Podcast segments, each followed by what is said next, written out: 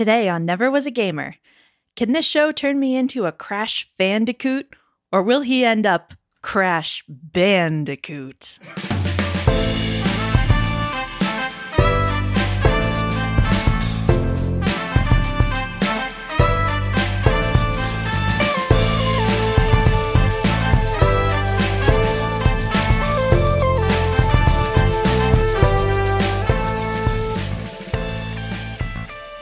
Welcome to Never Was a Gamer, the show where a late blooming gamer makes up for lost time playing everyone else's formative games.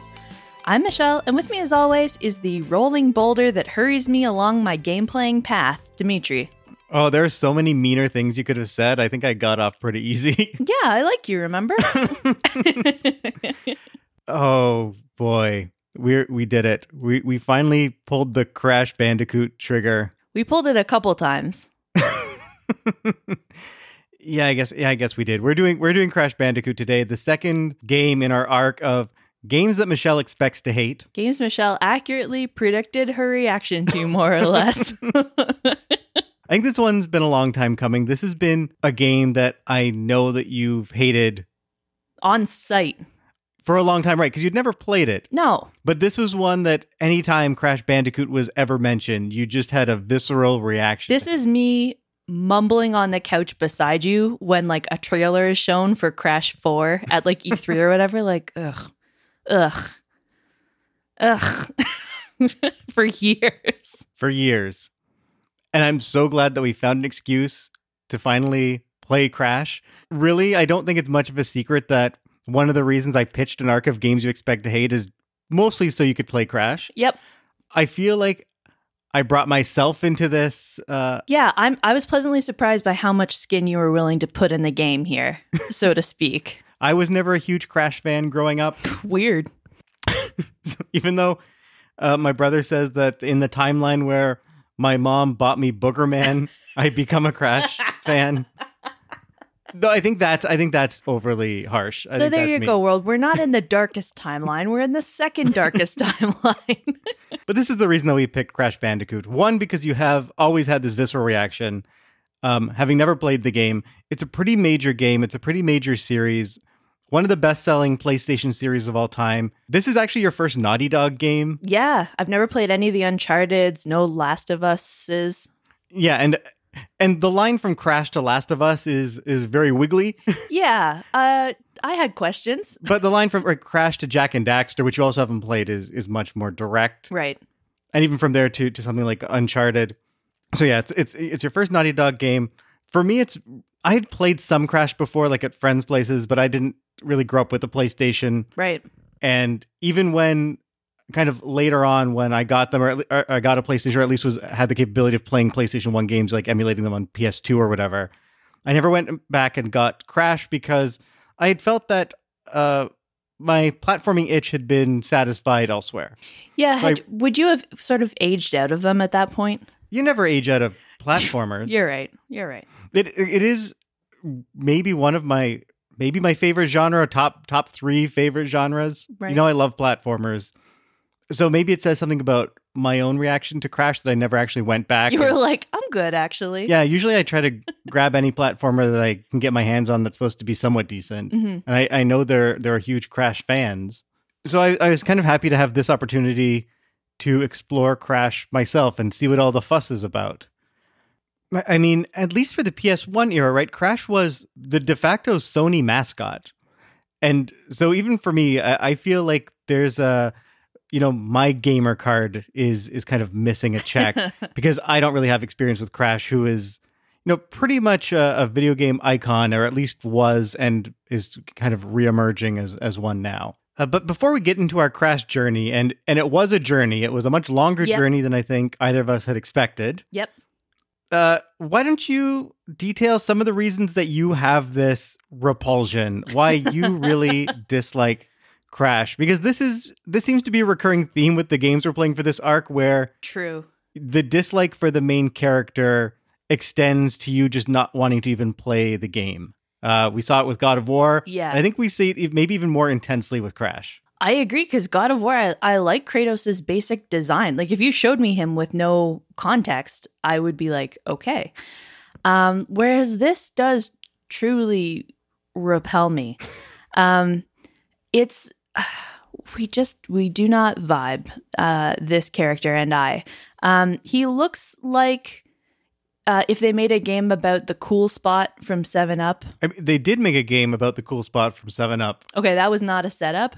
Um, he's like if if Taz from Looney Tunes was the mascot for Cheetos. In fact, he's just Oh. like Chester Cheeto. Yeah, and actually there is there is kind of a, a lineage there. Uh, when when I get into kind of the creation of Crash, Oh no. you'll you'll see that there's not with the Cheetos, uh, not with Chester Cheetah, but with Taz. He reminds me of like, okay, you know how up until probably like last year, everyone on Earth had like a weird uncle who still wore those like extreme wraparound sports sunglasses that were popular in the 90s. That's like this guy. This guy, Crash Bandicoot, looks like who the cops would send in to talk to your sixth grade class about not doing drugs. Uh, but okay, so but he he is a, Crash Bandicoot is a narc. That's what, that's what I'm saying. I mean he is from 1996, right? Well, yeah. He, humanity's darkest hour. He's like he's like okay, when I was in grade school, I did a school exchange with uh, a school in New Zealand and I like went there for a bit and then a student from New Zealand came here for a bit. And one thing that I learned is that New Zealanders think of Australians the way Canadians think of Americans. And this character looks like a New Zealander's doodle of what an Australian is like. oh, that's that's rough. and accurate. Apologies You to see it? Americans and Australians and New Zealanders, quite Don't- frankly. Don't apologize for me. you can't do that. He's like um he's like a zoo exhibit sponsored by Monster Energy Drink. He looks like he'd be voiced by Ken Marino if there was like a movie. Ken Marino's funny. Yeah, well, I mean that's one of the main areas where they differ. You He's just- like li- he's Oh literally like Poochie the dog. Like you know that Simpsons where they make Yeah. Poochie? This is the Poochie the dog game in a platformer. It's like what if you wanted to make Banjo Kazooie, but also it was sponsored by Mountain Dew? Like it's just it's okay. Yeah, all the wrong it's all the wrong his- vibes. I'll give you that. His design is very mid 90s. He's just a mouth, jorts, and googly eyes. Okay, so this is a question I had for you now that you've played it. Is he actually in jorts Yes, or is he wearing swim trunks or like denim capris? Okay, they're not swim trunks for sure. Strike that right out. I think you are misremembering how little of a difference there was in that moment between normal men's denim shorts and what we would call denim capris. Okay. that was just the length that jean shorts were for dudes of a certain coolness in that period. So, like, you, that's a distinction without a difference. They're jorts, though. okay, Confirmed. so jorts in- confirmed. So he's in his jorts. Yeah. Crash and John Cena, the the legacy of jorts. I, you know, I hate when wrestlers wear jeans. like, get dressed up for the occasion. I, it turns out I don't like when platforming characters wear them either. Is that really the only reason you never want to touch these games? Because you do also enjoy a platformer. Yeah, I do. You enjoy a Donkey Kong Country Yeah. quite a bit, and I think there you can see a clear inspiration here. yeah, I just think like most of the art I saw for these games for a long time was ugly, frankly. Um, and I don't need it. I don't need this. I don't need that one that that repels me when there are so many other franchises that I genuinely like. I don't I I really like platformers, but I don't have your infinite capacity and infinite hunger for them. So like why would I pick this if, up if I can just replay Tropical Freeze again? Okay, You know? That's kind of where I'm at.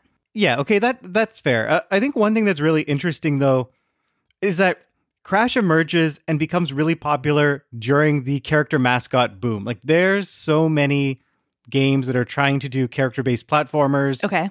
right? As you know, Nintendo has Mario, Sega has Sonic. You know, the the mascots attached to these big hardware manufacturers and major publishers are platform characters. hmm You also get a spate of them. So many come out between, you know, like say 1993 and 1996, right? You've got your Marios, you got your Donkey Kongs, you got Sonic, you got NiGHTS, who we talked about, who's going to be on the, Oh, yeah. on the Sega Saturn. You got Rayman. hmm You got Gex on the 3DO, who they're trying to get as Oh yeah, their that mascot. gecko. Yeah, yeah, yeah. You got Bubsy. Bubsy. right. You got Aero the Acro-Bat on the Super Nintendo. You got Zero the Kamikaze Squirrel.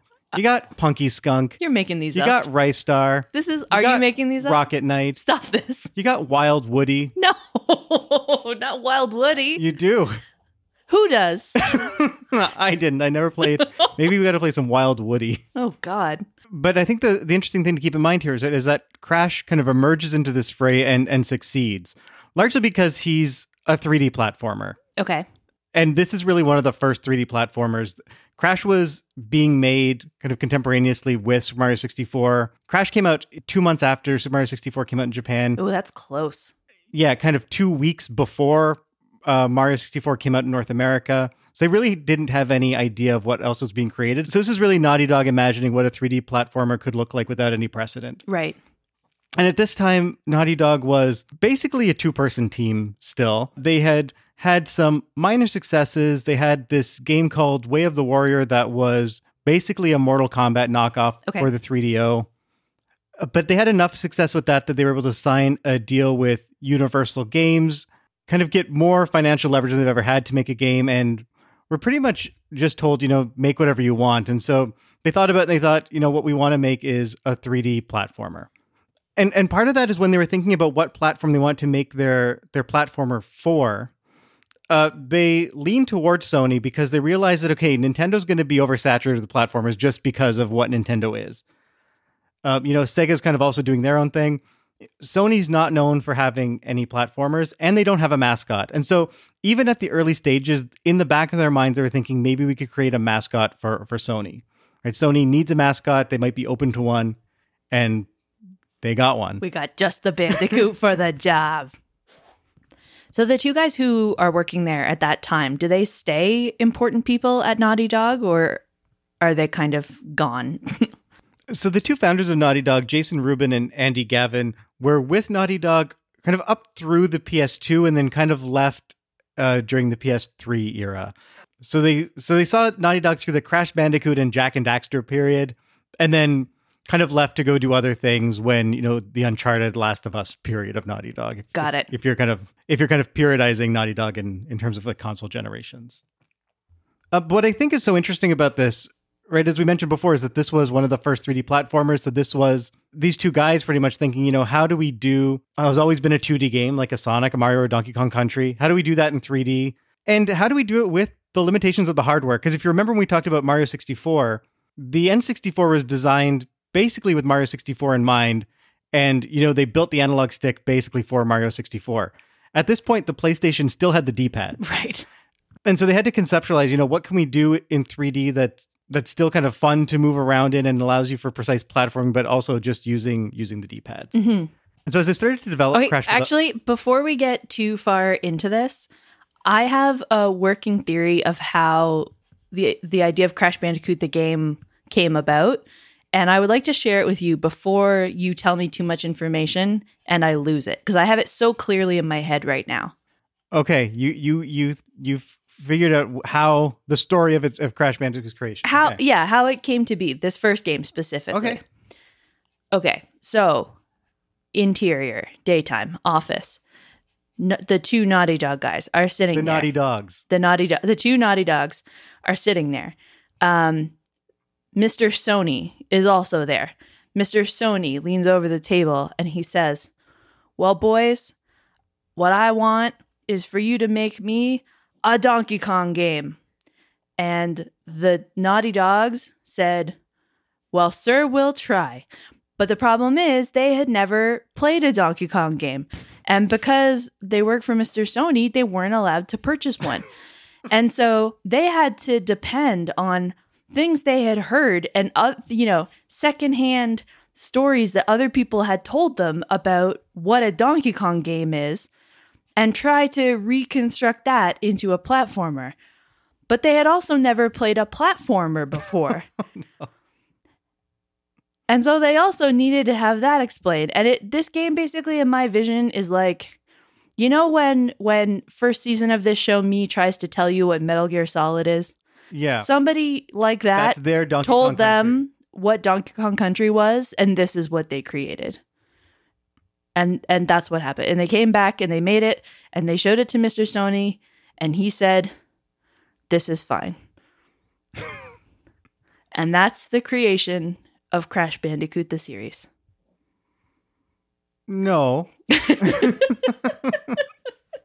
uh, I think though you might have hit some of the plot beats, and I think some of the ones you missed uh, might even be surprising to you, even with your lore that you've created. Nice. For example, one part that you missed was that they codenamed the game Sonic's ass, which is which is true because when they were trying to conceive of you know what does a platformer look like in 3D, they imagined okay, well to kind of communicate 3D space, you'd want to put the camera behind the character, in Mm-hmm. which case you'd just be kind of looking at them from behind the whole time. Hence Sonic's ass. I could never dream that up.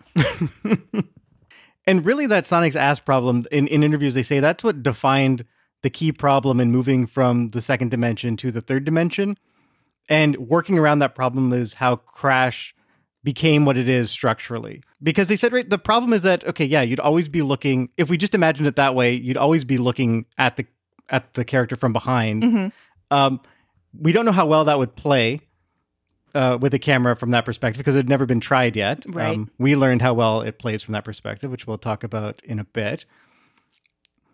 Uh, but they also said that you know this isn't the best way to present a character, especially if we want this character to be uh, you know a recognizable mascot, and you're Right. looking at his behind the whole time. You never see his face except for yeah, yeah, yeah. So they did a few things. Uh, one is that they started the game with the character facing you, and that's also why in a lot of scenes, you know, Crash will look back at the camera and make uh, little faces at the camera. He does. I know you have more to say about that. A lot of mugging. It's also where they decided that okay, we'd at least present some scenarios from more of a 2D left to right perspective, so at least we could have some moments of more traditional 2D platforming in the game. And I think that was a great decision. Mhm.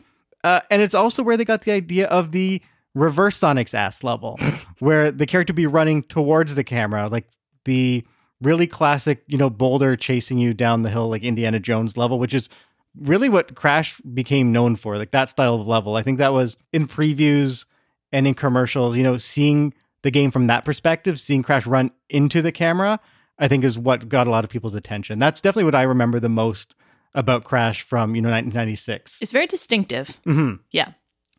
And in terms of the creation of Crash himself, you actually are onto something. So they because now they're working at Universal, they hired actual animators to, to help design Crash. And in terms of making Crash, they say they were inspired by what Sega had done to the Hedgehog and what Warner Brothers had done to Tasmanian Devil. To the hedgehog. They wanted to find an animal they said that was cute, real, but that nobody really knew about or had probably ever seen. And so they bought a copy of a book called Tasmanian Mammals, a Field Guide, and flipped through it and noted some animals, including uh, the bandicoot and the potoroo and the wombat. And at first, Crash was supposed to be Willy the Wombat, Ugh. which is actually a game that was made. I think it might have even been made concurrently somewhere else. Somebody was making a Willy the Wombat platformer at the same time, Whoa. which they only found out about later. Whoa. And yeah, over time, he just kind of became a bandicoot. And these animators kind of doodled him up. And Went with their first idea. there was some iteration. but some of the decisions were made out of necessity. For example, why is Crash orange? Uh, Jason Rubin says that, you know, he was orange because he made a list of colors that were going to be in the background of the level right. and of colors that really looked bad on the televisions, especially the televisions of 1996. And the one co- color that was left over was orange. so he's orange. We'll make our mascot the color we don't really want to use Yeah. in any of these other things we already designed. Why is Crash's face so large? Because the resolution on those old televisions was low, so they needed a large face so you could see his expression. So, a character of necessity Okay. I buy that. and innovation, Crash Bandicoot. So, hopefully, you've gained a little bit more respect for Crash the character. you know, animating's a hard job. To their credit, I think Crash animates quite well. yeah, especially for you know PS1 era games. They they look good. I, I get what you're saying about the general aesthetic and the general art design, but I think what they do within that art design is quite attractive. I think there's I think we see a radical increase in quality after one. And that's not just a graphics or resolution thing. I think the art design generally is is better after the first.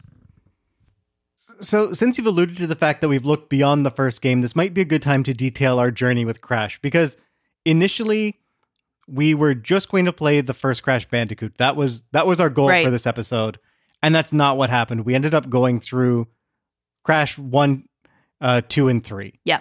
Why was that? well, I think I was probably eight or nine levels into this thing, and it was going real bad. Um, and you had sort of hopped in also and been playing around, and together we were just having a really hard time finding anything to really love or speak for in these games. Um, we were we were compiling a list of grievances. yeah, it was very quickly just everything turned into like finding things to show each other about like can you believe this happens in the game? And you know, we I don't I don't think it's necessarily fun or interesting if, you know, this episode is just I expected to hate this and every single thing about it was bad. And so you know, I like we're aware of the fact that some people really do like these games and overwhelmingly those people mostly really love 2 and to some extent 3.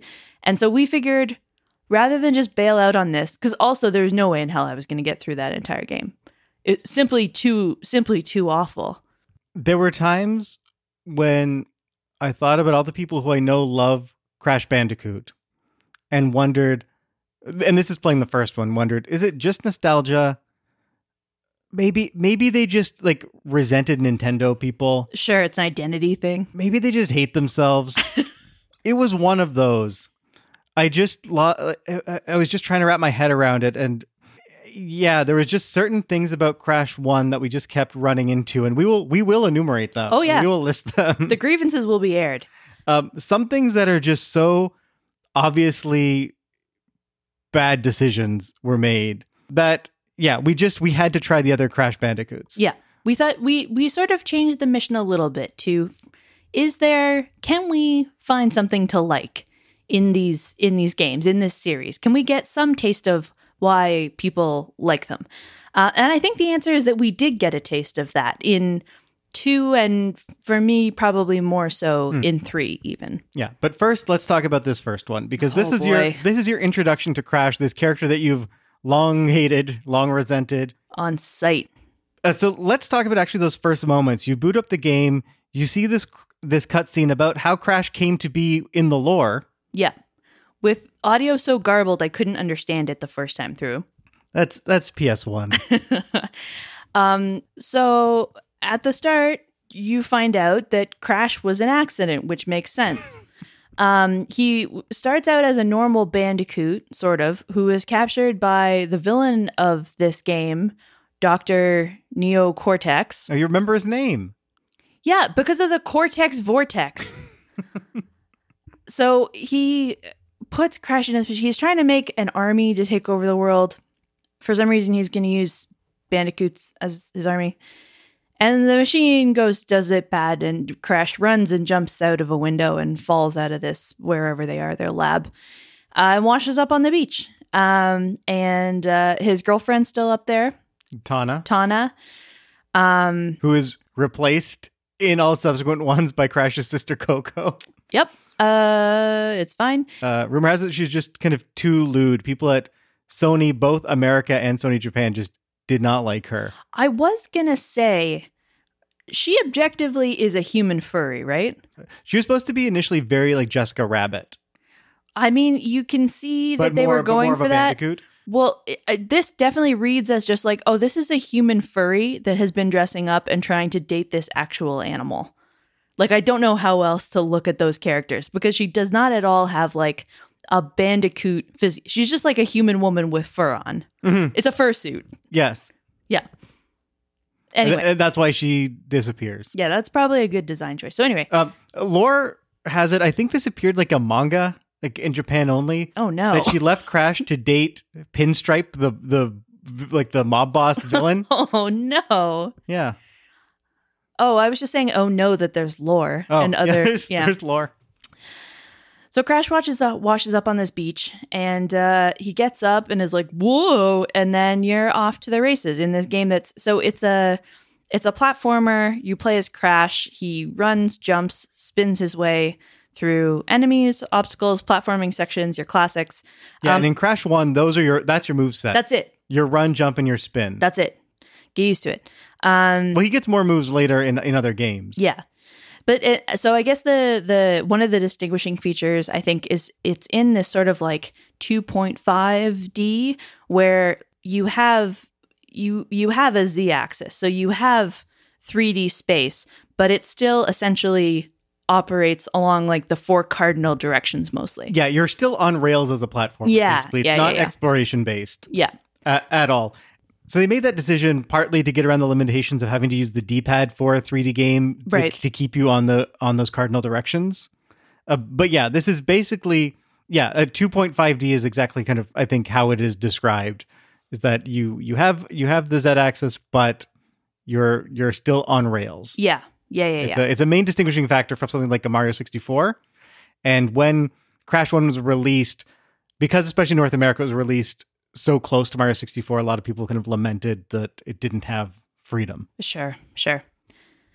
Um, yeah, it's it's quite linear, um, and the the levels do have sort of different styles or or tile sets, but they're of pretty small number. They're sort of your jungle, your river, your factory, your castle, your like ruins. You know, they, they're familiar, I'll say, and they get a lot of use. yeah. So let's talk about your first introduction to playing Crash. So you land on this beach, Insanity Beach, as it's called. This is basically Crash's, you know, level one one. Mhm. What did you think about this level as an introduction to the game? I'm I'm I'm- really always interested in opening levels, uh, especially if this that you know opens a franchise. This is this is introducing this new character, this new, you know, this new style of platformer to the world. Right. Um, it's fine. It sh- it shows you most of the bi- okay. So it has your kind of normal introduction at the very very start, where it's like it knows you're going to do your button check. Okay, here's like a little guy to jump on. Here's a little hole to jump over. So Here's one thing that struck me is structurally how similar it is to actual Mario 1 1, except like like almost beat by beat, except the perspective has changed. Where now you're you're running kind of towards the screen, right? Like the camera's behind you instead of from left to right. yeah, you're you're running up away from the screen. Yeah, but you Yeah. open beside some crates, Yep. so you can learn about spinning into the crates. Whereas you know in Mario, you the one of the first things you see are the the the bricks to break. hmm um, you encounter an enemy you have to jump over you know a pit uh, progressively difficult pits even though this does it backwards this is something that actually bothered me because in my mind like okay this is just this is clearly trying to like echo 1 1 but how mario 1 1 works is that you go and you jump over a pipe first to Okay. teach you kind of how to jump Yeah. because you can't die right you can Right, just like no risk. you can just like run into the pipe and then just have to redo it Right. and then eventually you build up to the gap where you can die if you fall into the into the pit. Whereas Crash starts you with the pit, which which I think is telling about Yeah, the entire design philosophy of this game. That's like we'll start you with the thing that'll kill you and then move you to the thing that can't kill you. Yeah, we'll do the bad one. So one of the things that is very I have a a question I have about this level. Why does it have split paths? Oh, because Crash, this is where I, uh, Crash's Robert Frost moment, where he comes to this fork in the road. What do you mean? Why does it have So first of all, the the two halves don't lead different places. They just reconvene. But second Well, they, of all, yeah, they reconvene, but they take you down different paths, right. and you take the But road this- less traveled. You know, okay, in 1 1, typically in first levels, we're announcing a bunch of what we're going to be doing Mhm. in this game. This game does not have tons of levels with like multiple pathways you can take. So what I think it's doing there is is one kind of surprising you with the choice. Okay. But then what I think it's doing is regardless of which one you take because they both kind of convene in the same place, it's showing that you can loop back around. Oh, fair enough. Yeah, yeah, yeah. That you can run back towards the screen now, go see what's on the other side, deal with that stuff. Yeah, okay. Yeah, and signaling I think that backtracking is actually a big part of this game, which it is if you want to get 100%. Yeah, you know what? That's fair. That's fair. That makes sense. I grudgingly accept.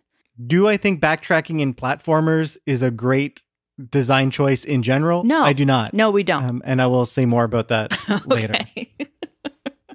But let's we'll we'll move through these three crashes pretty quickly because I want to do something different to actually dig into them. We have a we have a, a structure that we're going to try to test out to actually try to get at what works and what doesn't with these actual platformers. Yeah. But I think you do have kind of a list the list of grievances that we prepared for Crash One. I have a short inventory of indefensible design choices. Uh, and so maybe so we don't have to belabor this later, we can just go over some of these things, some of the reasons that we bounced off of this one and and needed to try another one pretty quickly. Okay, right up top, immediately, the save function. Saves to save in this game, like at all, you have to collect these three collectibles of Tawna, which takes you to a bonus stage that you have to make it through and is failable in order to get access to a save. That is wild. This uh, this was the single biggest aggravating factor that made me bounce off this game. The first time I beat like three levels and then botched a bonus that was leading to a save and lost my save and then died and lost all that progress, I was like, I'm not going to get through this game. Straight up. Like, I, you can't possibly ask me to finish this. So we did play most of the levels in the game, but uh, got a cheat code. Yeah. Yeah. Uh, I was unlocked all the levels. those. Yeah. Um, so th- that's one of the most egregious things. Uh, I would say the aerial maneuvering in this game is extremely bad, and you have to do a fair bit of it. Like your your agility, especially with jumping and in the air, in terms of like having to control your your movement, is just is just so so clumsy. Um, one it one thing that I cannot get my head around is after you finish a level, you celebrate your win by watching your character have all these crates dropped on their head for every crate that you failed to smash during the game. So you like successfully finish a level. And like this game isn't easy, I wouldn't say. Not all the levels are hard, but it's not like this game is difficult. yeah, th- right. Thank you. And so instead of giving you even an instant of like, hey, good job, buddy, it just instantly is like, but you didn't get all those crates though. Like you literally are seeing them dropped on your head and your character being like, ow, ow, ow, ow, ow, ow, And I ow, mean- ow, ow. Yeah, uh, uh, yeah. the- again, these are all. I mean, apart from the saving thing, which I think is a serious grievance, these are all like little nitpicks. But this is where we were with this game: is that we were so frustrated playing it Yeah. that every little thing like this just built up and became kind of a negative against the game. And I think, and I'll elaborate on what I think we both mean by this later. But I think the reason we were doing this is because this game, I just felt that this game hated the player, Yeah. and and it just wanted to prank you. Yeah. It just was it was always like pranking the player. And and again, we'll elaborate on what what we mean by this later, yeah. but it it felt like a joke was being played on me every section of almost every level in this game. Here's a preview. Almost everything in this game bounces you. Right, like the crates bounce you. Yeah, like I like flowers that spew fire. They bounce you. Why? Nobody knows. They just do. Right into a hole. Um yeah. I mean Yeah, so yeah, so here's an example of like a, a fun prank that's done because of the ba- the bouncing. There's a level. There's uh, I mean this happens multiple times, but there's a temple level where you see the checkpoints and like in some of these levels you're so happy whenever you see a yeah, checkpoint. yeah, yeah. And so the checkpoint's a crate, and you have to break the crate to for the checkpoint to function. And so the the checkpoint crate is on this little tiny platform. And so you bounce from the platform you're on onto the crate, and you get the checkpoint, but the checkpoint just bounces you into a pit. Yep. Pranked. Yep. LOL. Super fun game. Did you see that SNL sketch? Uh, Christopher Walken was on, and it was about like he was on like this prank patrol kind of show, and Chris Kattan was like playing these pranks on his sister, where he like hides in her closet and scares her, and then Christopher Walken comes on, he's like, "I played a great prank on my on my coworker," and it's him like taking a tire iron and beating his coworker at work. it's like I really pranked him good. Oh my god. I felt like that coworker playing this game. Yeah. Like the developers were just beating me with a tire iron, Like, is being like, funny for you? "Oh, you're happy you got the checkpoint? Jokes on you! You lost a life. You're in the pit." in the ditch. Yeah, so basically, we just weren't having fun, but we wanted to give this series a chance. So we went and played Crash 2 and 3. And I think we both agree that these are pretty major steps forward. Yep. Yeah, compared to the first Crash Bandicoot game, we have significantly better character handling. We have much more to do. We have new moves, um, as well as some of the classic moves. Um, but I think, Yeah, much more level variety. yes, yeah. Um, we still have what I would call a a consistent lineage of design philosophy from the from the first games that you know you and I both have our our feelings about but these games are much more playable much more enjoyable at least from my perspective to step into now Yeah, so let's take a break. And when we come back, we're going to talk about these three Crash games holistically. In thinking about what we like and what we don't like about these games, we've compiled our own list of the 10 commandments for 2.5D platformers, broadly applicable to many games mostly Crash. yeah So we'll be right back.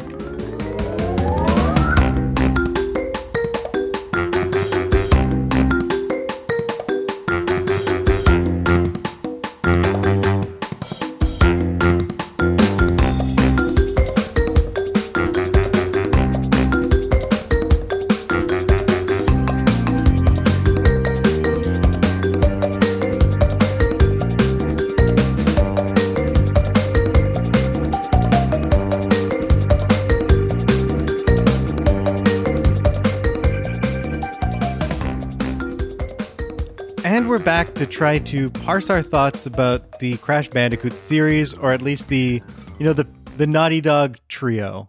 yeah Because Crash did get Naughty Dog lost the license to Crash, Universal bought it and so put out these other Crash games, but they're not the official Crash games. So we didn't play them. Yeah. We just played the Naughty Dog 3.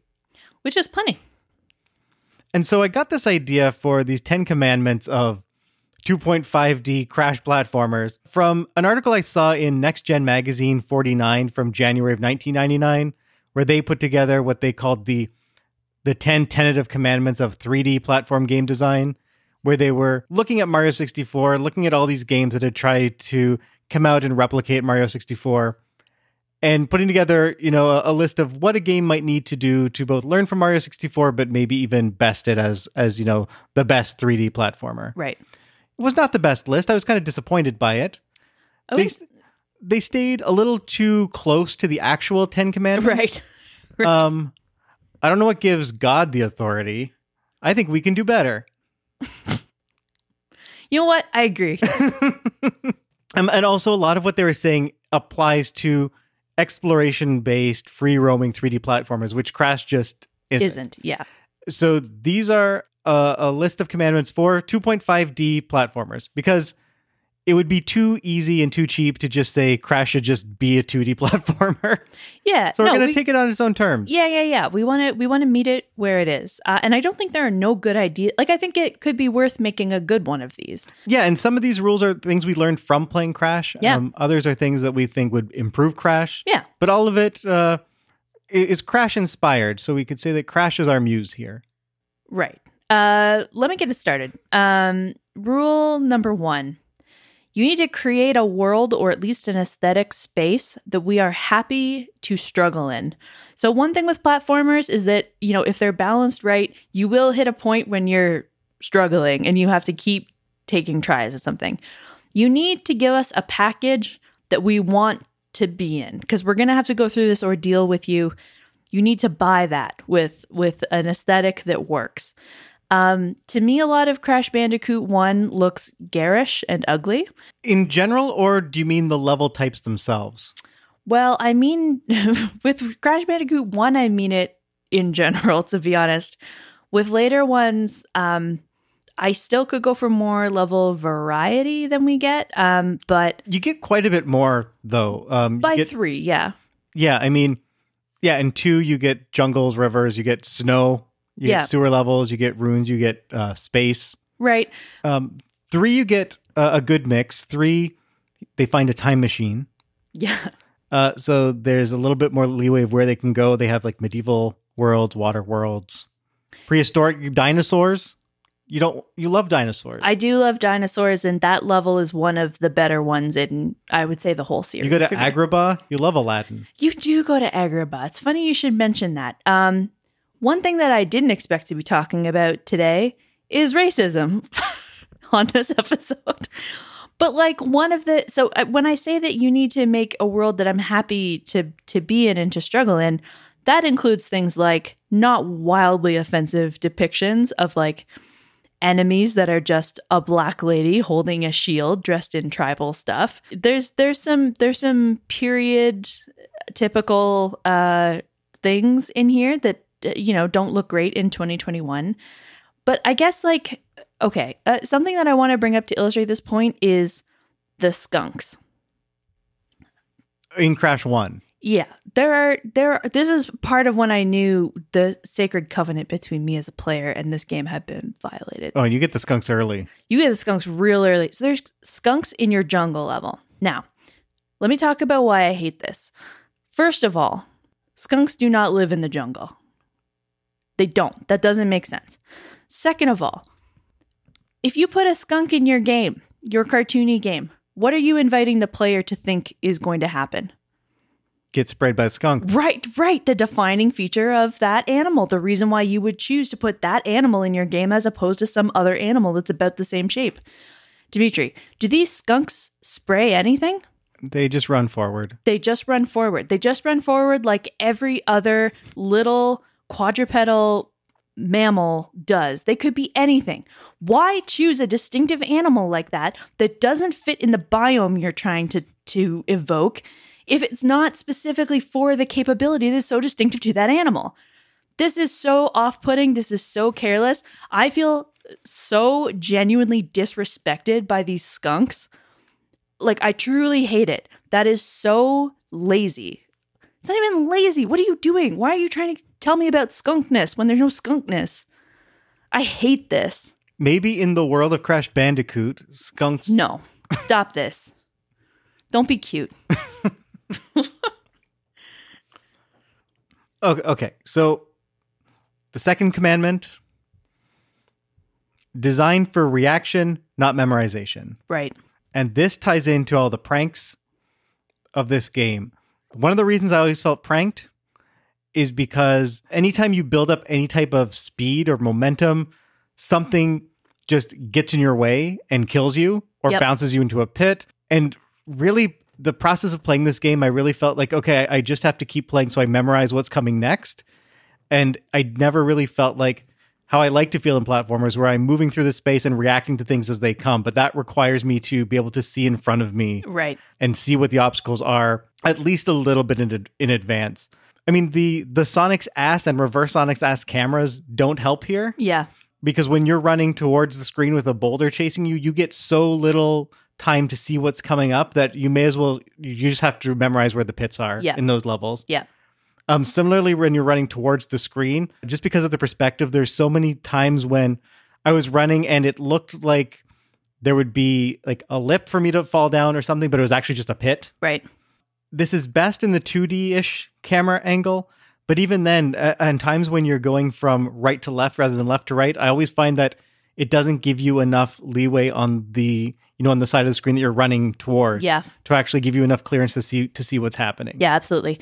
I would say if there's one thing I will remember about the design philosophy behind this series as distinct from other platformers I've played, it's this. It's that there's so much ha ha, you didn't see that coming. And it's like, well, no, I literally didn't because you have the camera in so tight on Mhm. on Crash. Um, and you know, whether that's fun or not, maybe is like up to the player.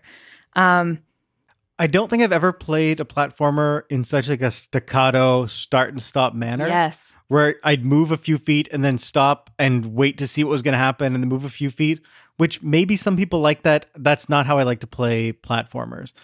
And kind of funnily enough, one of the levels in Crash 1 that works the best. And and a lot of this applies to all the crashes. This this though is particularly true of Crash 1 uh, that it was really just about having to memorize what was ahead of you. And maybe one of my favorite levels in Crash 1 that gets around this is called Lights Out. And the gimmick of that level is that it's completely dark, hmm but you can hit uh, you can get an Aku Aku mask, which Aku Aku is this or these masks that you can get that pretty much give you an extra hit point. So Right. you don't die after one hit. But in this case, he also illuminates the path and the light can go out. So you have to you have to get the light and go quickly enough uh, to get to the next one so you can get another light. And these are picked up in in 2 and 3 as well with fireflies. Right. But because you're kind of on a de facto timer, the levels are actually designed so that you can move through them pretty quickly. Because if they made you start and stop like that, you'd never get to the other mask in time. So they actually designed around that. And with that limitation, actually, for me, these levels gave me the best platform momentum of the entire game. Yeah, that Um, makes sense. Surprisingly, the ones that didn't do this are the literal auto runners. so in all the games, you have levels that are basically um, auto scrollers, auto runners, where you're on an animal. Yeah. Um, either you're on an animal and the animal is kind of has a mind of its own, it's going on, and you just have to react, or you're being chased by a boulder or a polar bear or a triceratops or something. Um, and you're running towards the screen, and and same thing, you're kind of running automatically, and you just have to maneuver around obstacles. In those, though, you can also never get into the flow because it's mostly about memorizing what's going to come next. So th- those don't actually those don't actually do it. And again, just the dirty tricks. Just dirty old The, trick. the moment that broke me, where I just started laughing, related to this idea of of just having to memorize what's coming because you can't really react, is was in this level called the Lost City, which is another one of these ruins levels in in Crash Bandicoot One.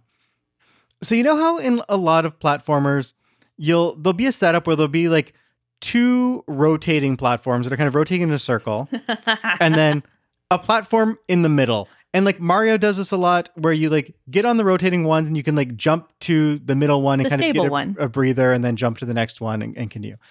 Okay, so there's these platforms in the Lost City. And there's the two rotating platforms. They're just kind of rotating around a middle platform that has a lump of fruit in it.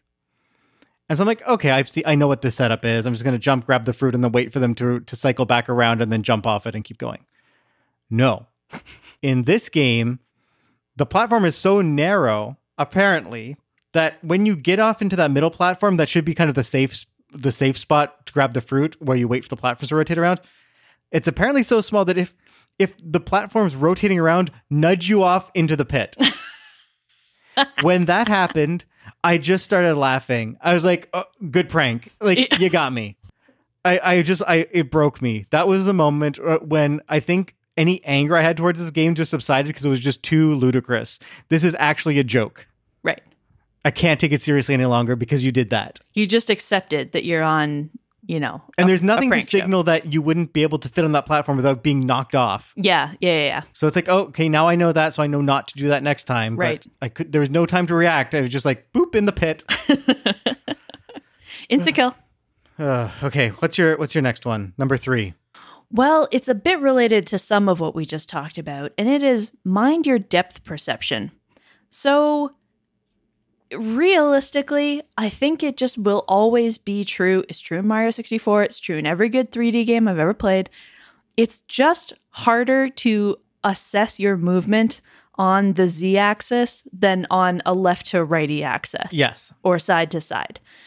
It's just it just is that way. So why don't you design levels with that limitation in mind instead of for example making the entire point of many of your levels running towards or away from the screen where that stuff is especially hard to judge. I mean, the infamous bridge levels I think are probably the worst for this where you're on this this rope bridge suspended in just a, a misty oblivion And this is in Crash One.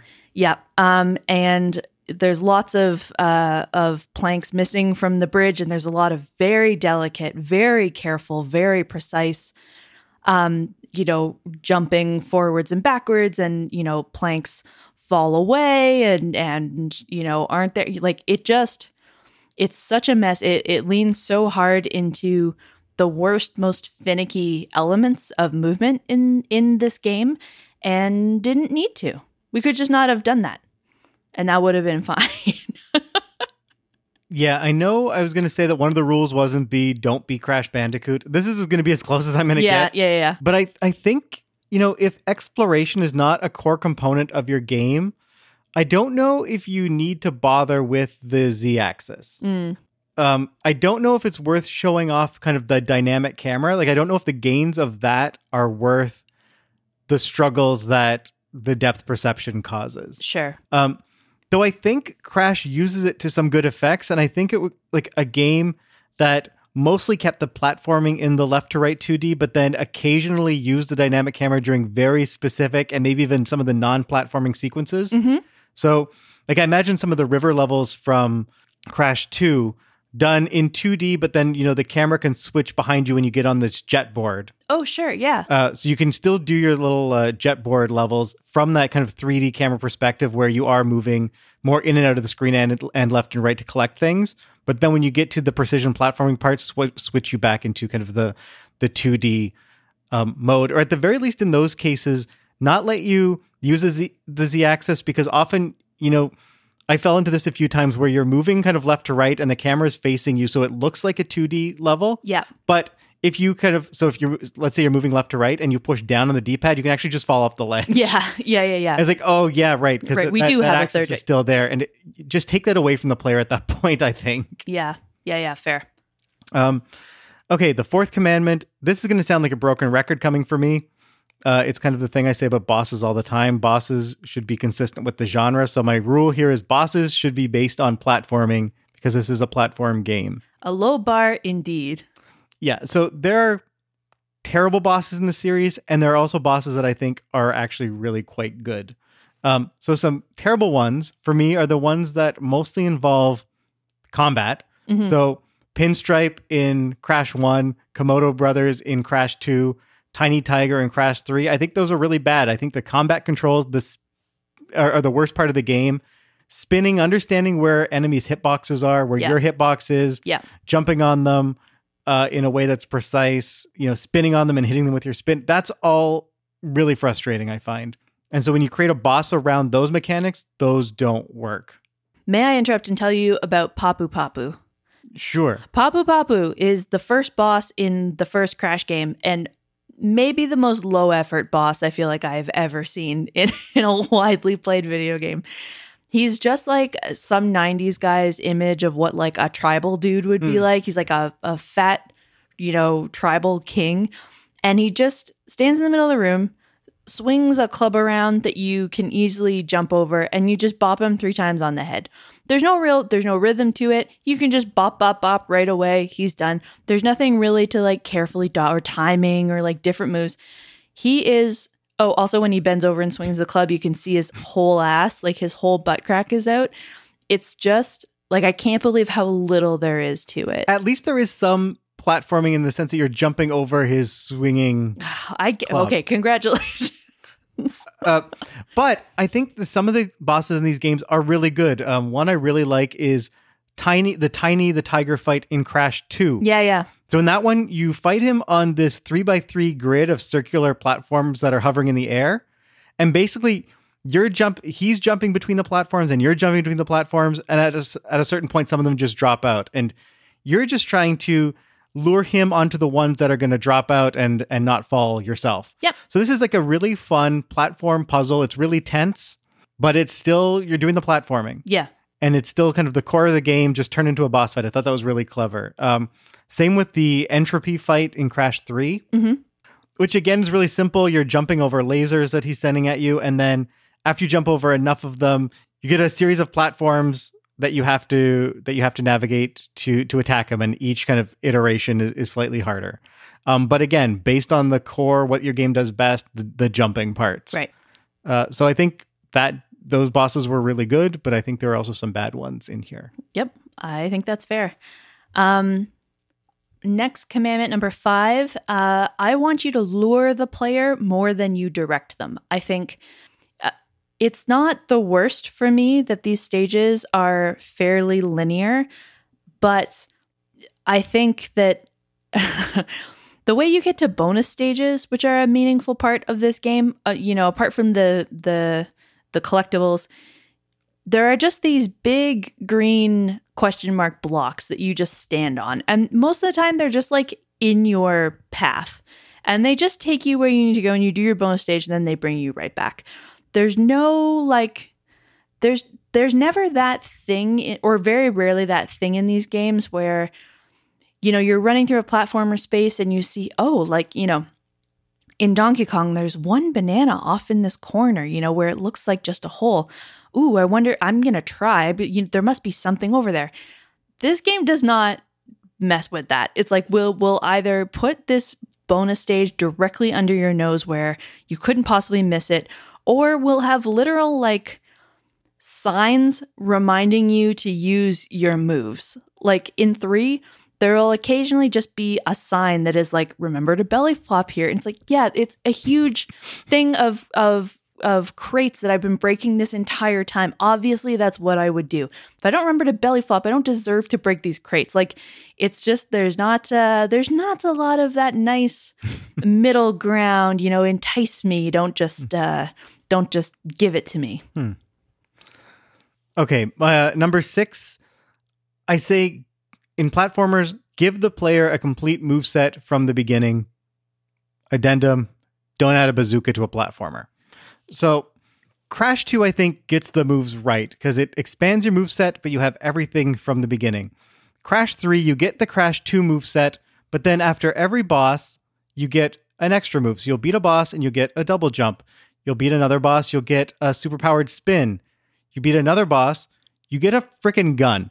So I'm just going to pause here first because there's just something so absurd about Crash having a gun and it just breaks the game. Yeah. It's like if you think your game, if you want to give the player something to make the game easier, there's a more elegant solution than literally giving them a gun so they don't have to fight into the enemies. It just it's not a platformer anymore if you actually use the bazooka. The other thing is that none of these moves that you get in Crash 3 are ever really necessary. I do like Mhm. having a double jump. I think you should just always have a double jump. I was gonna say, are you about to go on record that you do not like getting that double jump? No, I want the double jump from the beginning. I love platformers that give me all the moves from the beginning, and then the game is a process of putting me in different situations where I have to use the moves that I've had from the beginning. Okay. I don't like getting extra moves in in platformers, especially when I don't really have to use them.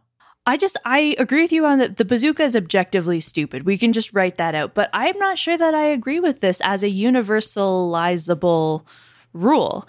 I I could it doesn't break the rules of this world for me to add on a move like oh now you can double jump. I I easily could imagine a platformer of this kind that put that to good and effective use without trying to be a, a Metroidvania or whatever. It doesn't have to be that extreme, but there is it feels good to me to beat a guy and then get another move. I wish the moves were more closely related to the guys that you beat somehow that you were like getting their power.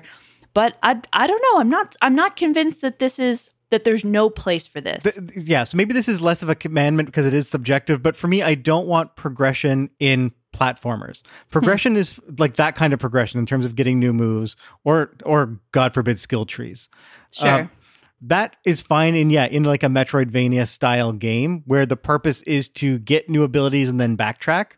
Like and here's the other thing, Crash if you want to get 100% involves a ton of backtracking, so much. but you don't really have to use your moves Right. you can kind of backtrack and and do all that without a lot of these extra moves. Um, so they're just they're just kind of filler. I guess I just could imagine, you know, a, a crash game where they made the choice to put some of the crates in places where you can't get them without a double jump, you know, where th- it also gives you a little bit more to do in in the backtracking. Sure, that would be great. Again, give me the double jump from the beginning. like there's no reason to not have it from the beginning. And then if you want me to do more sophisticated double jump moves later, then only put that in level 3, but let me have the double jump from the beginning. Okay. I'm not fully convinced on this one, but we do agree that don't put a bazooka in your platforming game that does not at all, you know, I, I mean, this is a, a larger problem with 3, right? Where at a bunch of times it's like, "Oh, do you maybe you don't want to make a platformer anymore?" because you have motorcycle levels, you have air combat levels, you have an air combat boss. yeah, You give the player a bazooka. Are you just tired of making platformers? And that and like that's fine right. if you're tired of making platformers.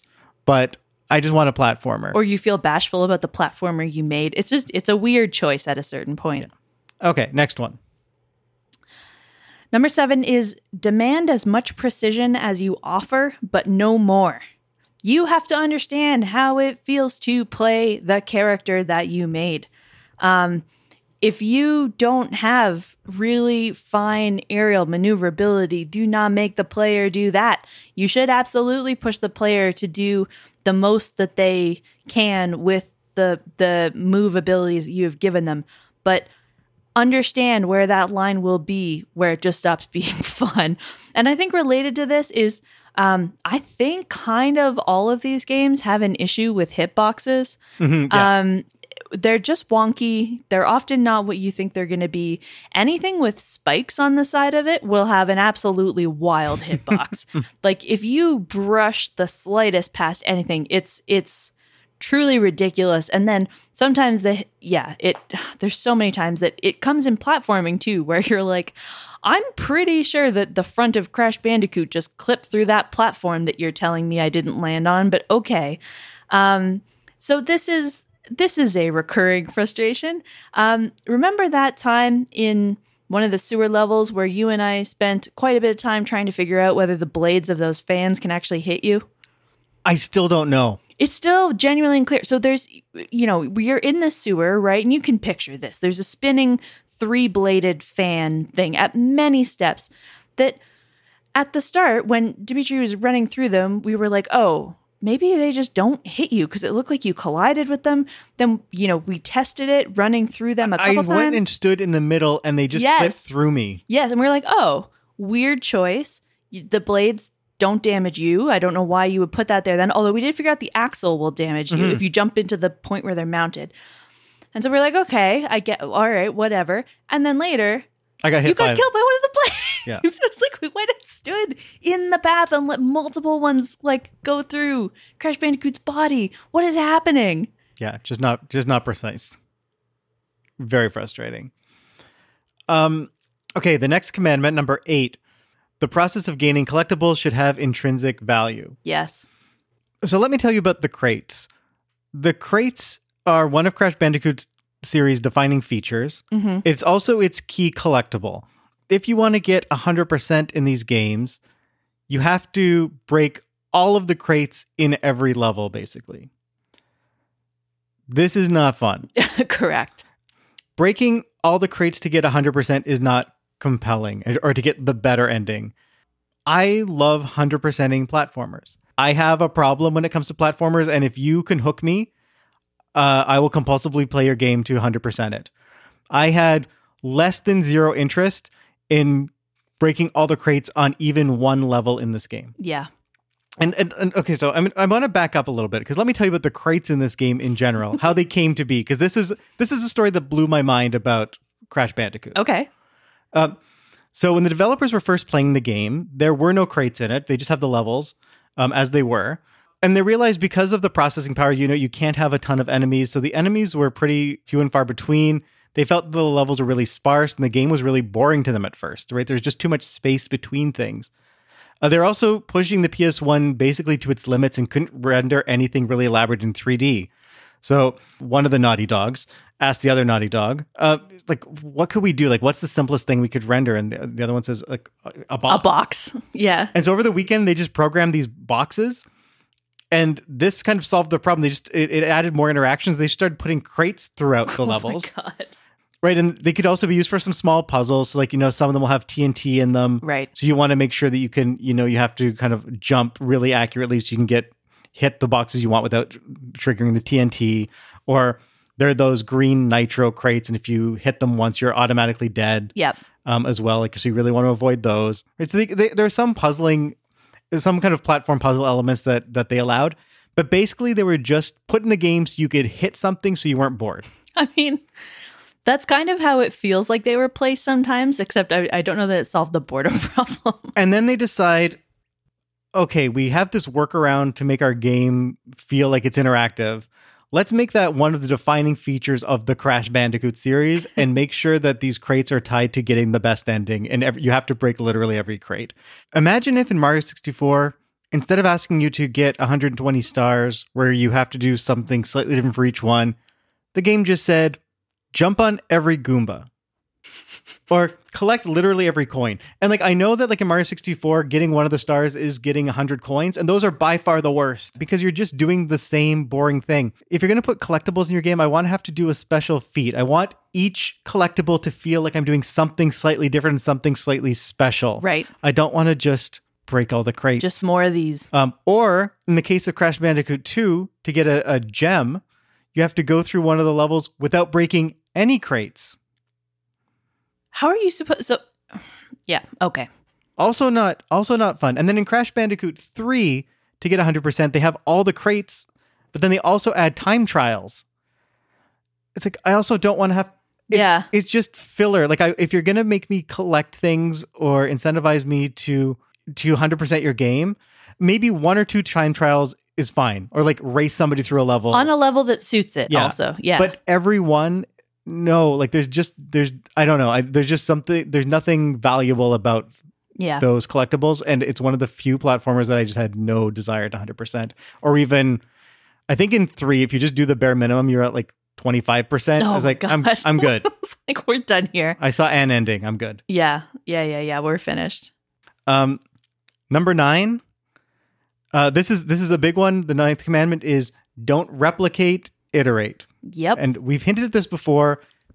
Levels in the series, and especially in the first Crash, are very similar. I had a sense of deja vu a, a couple times playing it. Like there were actual moments when later levels had literally the same segments of gameplay as Right. earlier levels, but maybe one or two added jumps. Right. But in my mind, I, I, I was like, I played this level. We're done. Yeah, absolutely. Or, or did I miss a checkpoint? 'Cause I remember playing this because even within the levels, sometimes you'll get what feel like copy and paste versions of earlier gameplay segments, just where, yeah, where there's one pit before, now there are two pits. absolutely. And this is this really is bad between level types. So each Crash game has kind of a finite set of themes. You know, like we were saying before, by the time you get to Crash 3, you've got, you know, basically Agrabah, you've got dinosaur themes, you've got tomb Space. themes, you've got space. Uh, and these are replicated. So you maybe you'll get three or four levels uh, on a certain theme throughout the game. And, you know, across themes, there's variety, but within the theme, it's just Very samey. yeah there's it's all it's replication and not iteration um, and there's sometimes a fine line between that and i'll give you an example of one time it does it right uh, this is a level in crash 3 called Tomb Wader Okay. it's a pun on tomb Yeah. raider we- yes, thank you. you're in the egyptian I am a gamer now. it's one of these egyptian tomb levels yeah.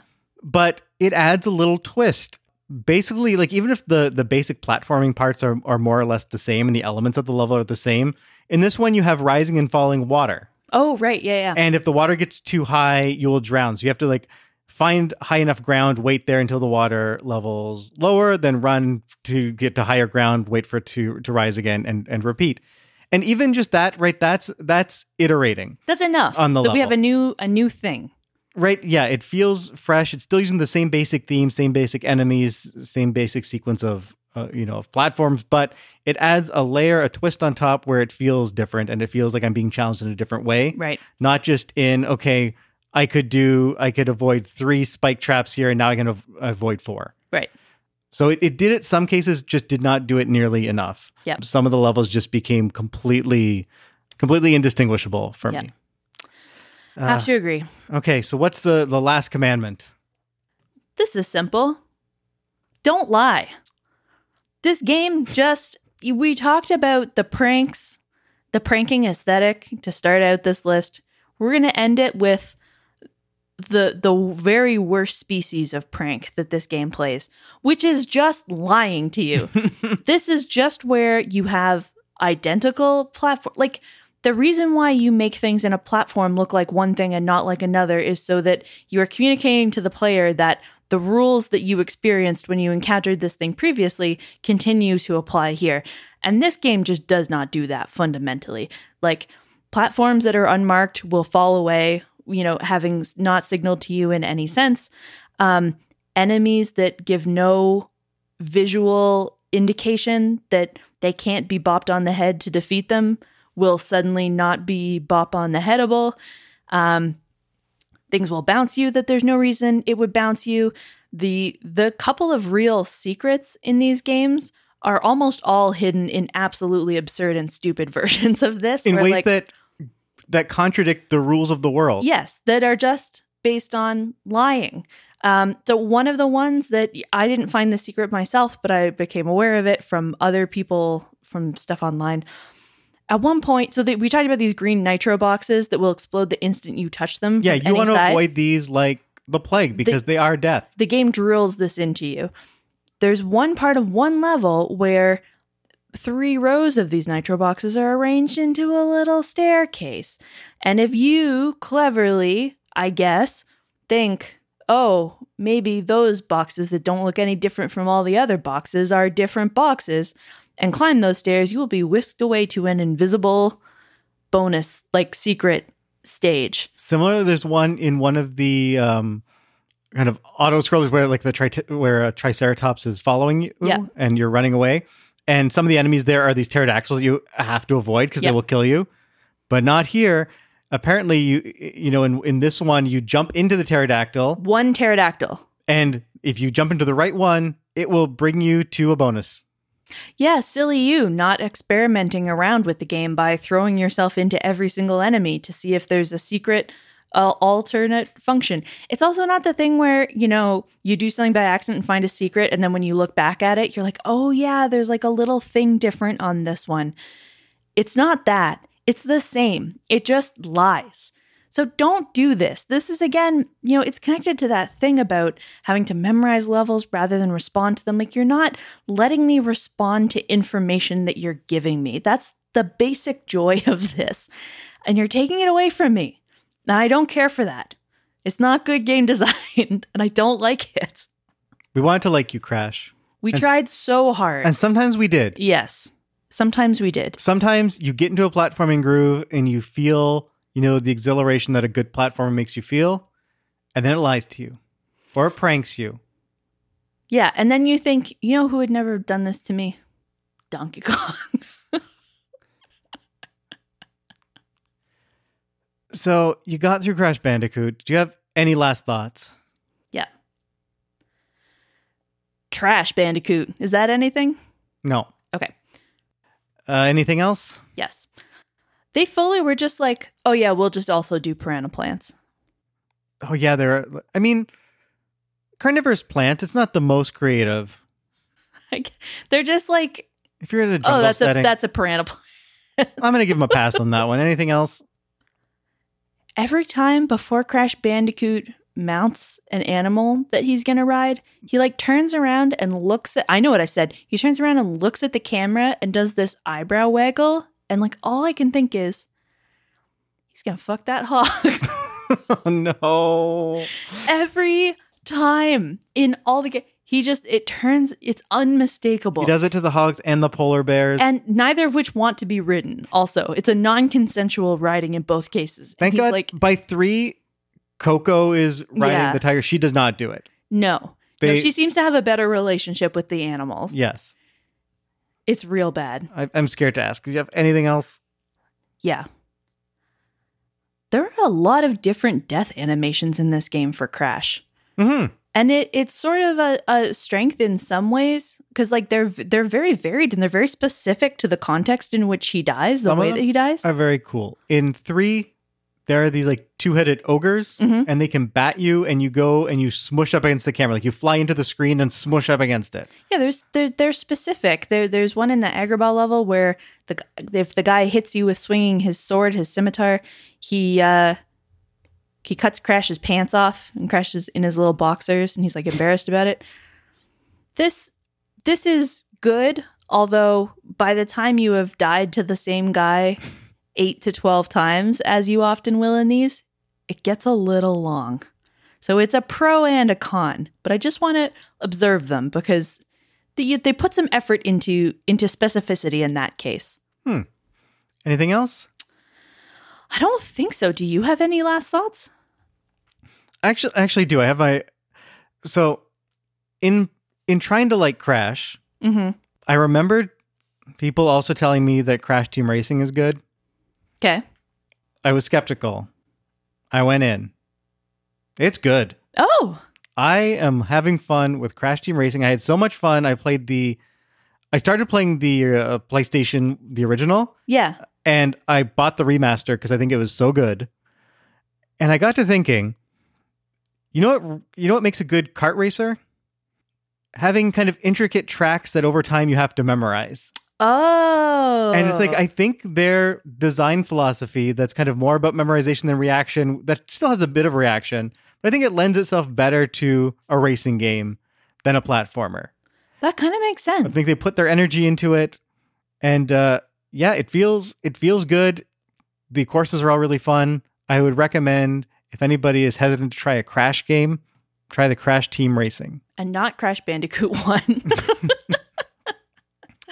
All right, I think that's going to do it for us. Thank you so much for listening. As always, um, if you enjoyed this episode, please feel free to rate and review us on Apple Podcasts, Spotify, whatever you listen to this podcast on. Um, you can find more information about the show, notes about this episode at neverwasagamer.com, and follow us on Twitter at neverwasagamer.